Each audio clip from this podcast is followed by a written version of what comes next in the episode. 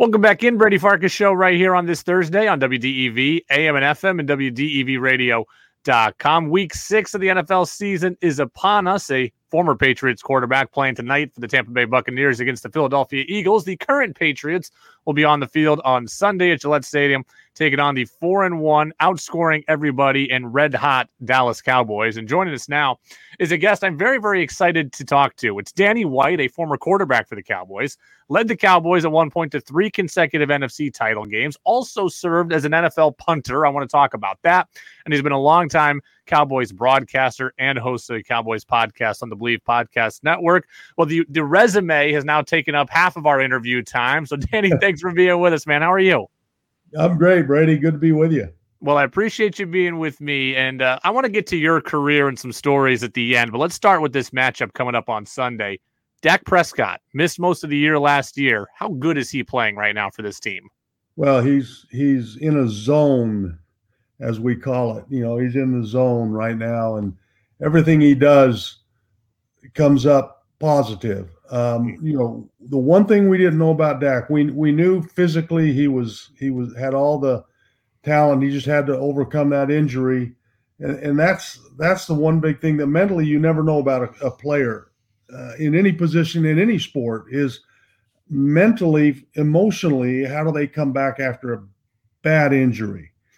Um, and of course, he's passed that test with flying colors. So now Dak checks all the boxes. All you have to do is put the right people around him. And the Cowboys have done that. Uh, they, they're playing lights out on defense.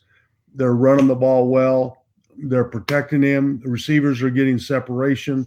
All the things a quarterback needs to have to be successful, he's got. And the good thing about Dak is he's the kind of guy that realizes that and appreciates it.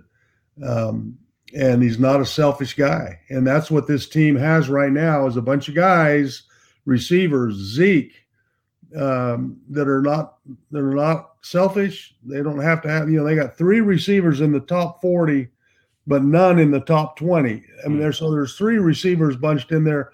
And Amari Cooper is, you know, just he's happy to let the other guys get some catch some balls. And that's the kind of thing that's going to make Dak continue to be successful. What should we as Patriots fans be most worried about with the Cowboys? There's a lot to be worried about. What should worry us most? That, that's that's it. The fact that there's a lot to be worried about. I mean, you know, it's Zeke and it's Tony Pollard. It's running the ball. It's throwing the ball. Their offense is just now. Their defense is, you know, they're not they're not great, um, but uh, they're playing with a lot of young guys, and that's that's what the defense has. And defense is so much emotion that you get young guys that are out to prove something instead of older guys that have a big guaranteed contract and and no reason to go play hard. And and you've got a recipe there for success, and that's what the Cowboys are doing. Young guys, young unproven guys on defense, um, veteran unselfish guys on offense, and so Patriot fans you know, choose your poison, but it could be the running game, it could be the passing game, it could be defense, it could be a low scoring game. There could be weather up there. I don't know. Um, it could be a lot of things, but so far the Cowboys have passed all the tests. The Cowboys are forcing a lot of turnovers defensively. We know about Diggs's interception streak. So obviously the cliche is the Pats need to not turn the ball over, and that's obviously um, something that's going to help them. But you mentioned the defense not being that great. If the Pats can, you know, keep the ball themselves and not give it away, what can they do to exploit that defense?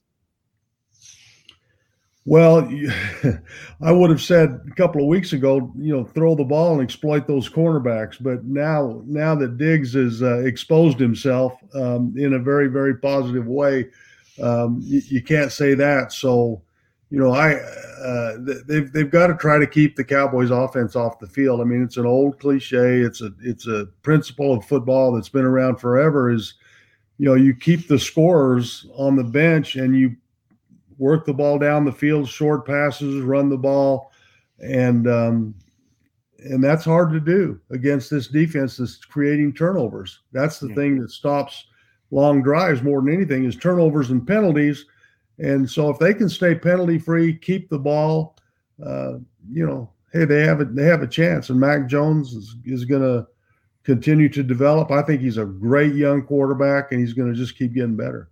Does anything scare you about the Patriots? Be honest. Does anything scare you about this team going into this matchup? Uh, no. no, they, they they really don't. I mean, it's not it's not the Patriots, obviously, of a couple years ago um, with those great receivers and Brady, and they're they're in the process now of building that. So this is a this is a good time to play the Patriots, no mm-hmm. question about it. Danny White, former Cowboys quarterback, Cowboys broadcaster, long time, also now a host of a Cowboys podcast on the Believe Podcast Network. All right, onto your career. You played in the 70s, played in the 80s, started a bunch of games at quarterback for some really successful Cowboys teams.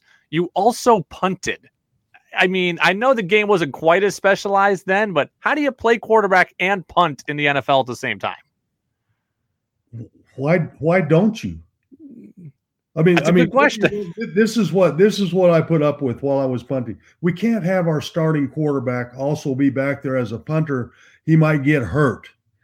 Now, explain to me the logic in that when you when you're playing quarterback and you're dropping back 30 times a game with a bunch of wild-eyed maniacs trying to get to you and hurt you, and then you drop back three or four times and 15 yards and punt the ball where are you more likely to get hurt? Um, so that that whole thing, and I ran with it a lot out of punt formation, so I could understand maybe that being an issue, but it, it really wasn't. It was something I'd done all my life. In fact, I was also a kicker, you know, in high school, and and uh, so I held for for kicks. I punted. I didn't get paid to punt. Uh, that that's a, that was an ongoing argument between me and Gil Brandt I felt like I should get paid, and he finally had me going and talk to Coach Landry, and Coach Landry just said, you know, back back when I played, we just did whatever we could to help the team win, and that was the end of that argument, you know. So anyway, punting was just something I'd done all my life. It was no big deal to drop back 15 yards and kick the ball. I was upset because we didn't get a first down. I just took it out on the ball. How much time did you spend practicing punting at practice? Well, not not a lot, um, but I did. I punted every day in practice. we had punt team practice times, and then I'd stay out after practice or go out early and kick. You know, back then they didn't have restrictions on how much time you could spend on the field, how long practice could be, and all that kind of stuff like they do now. And so I I could practice whenever I needed to practice. Hmm you know, Bill Belichick is kind of the last of the old school coaches that are still around here, at least in the NFL. Saban at the college game, but uh, Belichick's probably the last of the pro coaches. You mentioned Tom Landry, who you played for, one of the iconic figures in the NFL's history. What was it like to play for him and, uh, you know, one of the, the true old school guys? Yeah, it was it was great. It was a perfect match, perfect fit. I'm an old school guy. He's an old school guy. Um, and he was just a consummate football coach, worker slash. He was not the the media contact with the team like like they are today. Today, head coaches basically manage the media and the locker room and uh, make a few decisions. There are a few in the league that still call plays, but not very many. There's too much else that a head coach has to do, and he's more of a team manager than he is an actual coach. And uh, so it was a good time. The only the only thing I regret about playing when I did is the money. Yeah. it's my mom's fault. If she'd have waited 20 or 30 years to have me, I'd be uh, making more money in one game a la Dak Prescott than I made in my whole career. You should have just stuck with baseball. Didn't you play baseball in college or go to go to Arizona State to play baseball? I was on a baseball scholarship at Arizona State and had several offers. I had actually four offers from major league teams to to play baseball out of college, but uh, there's a little bit of a difference between standing out in center field waiting for someone to hit you a ball and playing quarterback on a on a major college football team in in, in front of hundred thousand fans or whatever. Um, yeah, it didn't take me very long to choose football over baseball. I only played one year of football in high school, so wow. I was not a proven football player when I went to Arizona State. But Frank Kush got that out of me. You know, when I think of the Cowboys, I'm I'm 31 years old. When I think of the Cowboys becoming America's team, I think of the 1990s and Aikman and Irvin and Emmitt Smith and those multiple Super Bowls in the 90s. But the the Cowboys teams that you played on, multiple NFC title games on the heels of Roger Staubach's career, were the Cowboys America's team back when you played too? And I'm just not, you know, not old enough to have appreciated it. Oh yeah, yeah. That's when it started. Was actually in the late 70s with Roger. We we won the Super Bowl in '77. Actually, the game was played in '78, um, and then went again the next year and lost, and then went to those three championship championship games in the early '80s. But the end of the '70s is really when uh, when the when uh, Tex Schramm actually came up with the term America's team. Hmm and uh, yeah, so we had to live with that, and that's that is a curse for the players. Let me tell you, uh, it's on every bulletin board of every team that they ever play, all week long, and um, every team in the league plays just a little bit harder when they play America's team. When you were playing, you I think of the Raiders and the Steelers being the biggest teams. Am I right in that? I mean, did you feel like you three were the class of the NFL, the kings of the NFL? Well, they were. We were all the most publicized, uh, exposure wise. Yes, uh, you know the Packers were probably in there, and there there were there were a few teams that got more publicity. You know, back in the day when we played regional football, the Cowboys were the only team. Like here in Phoenix, where I am, Cowboys were the only team you could watch on Sunday. Um, and so the Cowboys early on got all that exposure. Tex Schramm came along, got the Thanksgiving Day game, and got some of these Monday night games, and and that just continued to build the the the brand of the Dallas Cowboys, which the owners loved. The value skyrocketed, um, but it did not help on the field.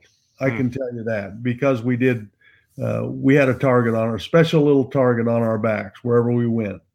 Danny White with us here on the Brady Farkas show on WDEV. We're getting ready for week six, Patriots and Cowboys. And Danny's a former Cowboys quarterback, longtime Cowboys broadcaster, now hosts a Cowboys podcast on the Believe Podcast Network. You know, we talk about Mac Jones, you know, with a year of Cam Newton in between, but Mac Jones having to follow Tom Brady here in New England. You had to follow Roger Staubach. How did you do it? Was there pressure attached to it? What was it like?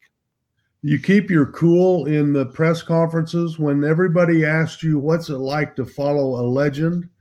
Um, and, and you get kind of tired of answering that question over and over especially when it doesn't have anything to do with anything. It's not going to affect the way you play. It, it didn't affect the way i played. I didn't go out there trying to be roger staubach.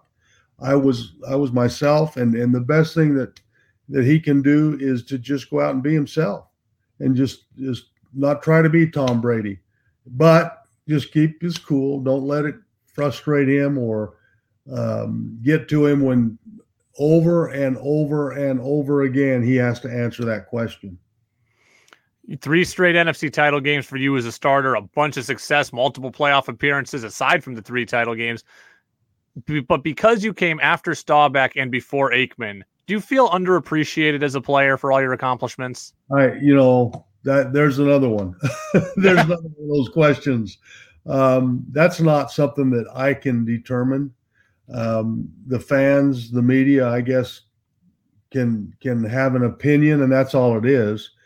Is an opinion on whether you're underappreciated or overappreciated or not. I I had a lot of success. Um, I had a my my best year was 1986 was which was really my last year when uh, we were rolling with Herschel Walker and Tony Dorsett and breaking all the offensive records in the league. And in the eighth game, I broke my wrist against the Giants, and that was that was that. It was over that quickly. Um, so I don't have any regrets. Uh, I I left everything on the field, and as a as a player, you know, Brady, as a player, all you can ask for is to is to go out knowing that you left it all on the field, that you did as much as you could have done. Um, the results are up to the football gods to a great extent. Injuries uh, play into that. The team around you, things that you don't control. all you can control is your effort, and and uh, I sleep very well at night knowing that I gave it hundred percent, and uh, um, thrilled with the career that a skinny little baseball player from Mesa, Arizona, had a chance to uh, to participate in. Well, speaking of baseball, you know, because I know you're going to root for the Cowboys over the Patriots, but Texas and New England uh, confer again on the baseball diamond this weekend. I hope maybe being a Dallas guy, you hate Houston like I hate Houston up here. So root for the Red Sox over the Astros at least for us. If you're not, you know, if you're going to root for the Cowboys, at least root for the Red Sox this weekend. You got it. Houston is a different world. I hope all the fans understand this. Houston is not Texas. Houston is its own little country down there and and uh, operates very differently from North Texas. So, well, all right. So we got Danny White to root for the Red Sox this weekend. We'd only be room for the Cowboys otherwise. Yeah. Danny, this was a lot of fun. We really appreciate it. Check out the podcast on the Believe Podcast Network, and uh, we'll enjoy the game. And best of luck to you down the road. We'd love to talk to you again. All right, Brady. You bet. Anytime.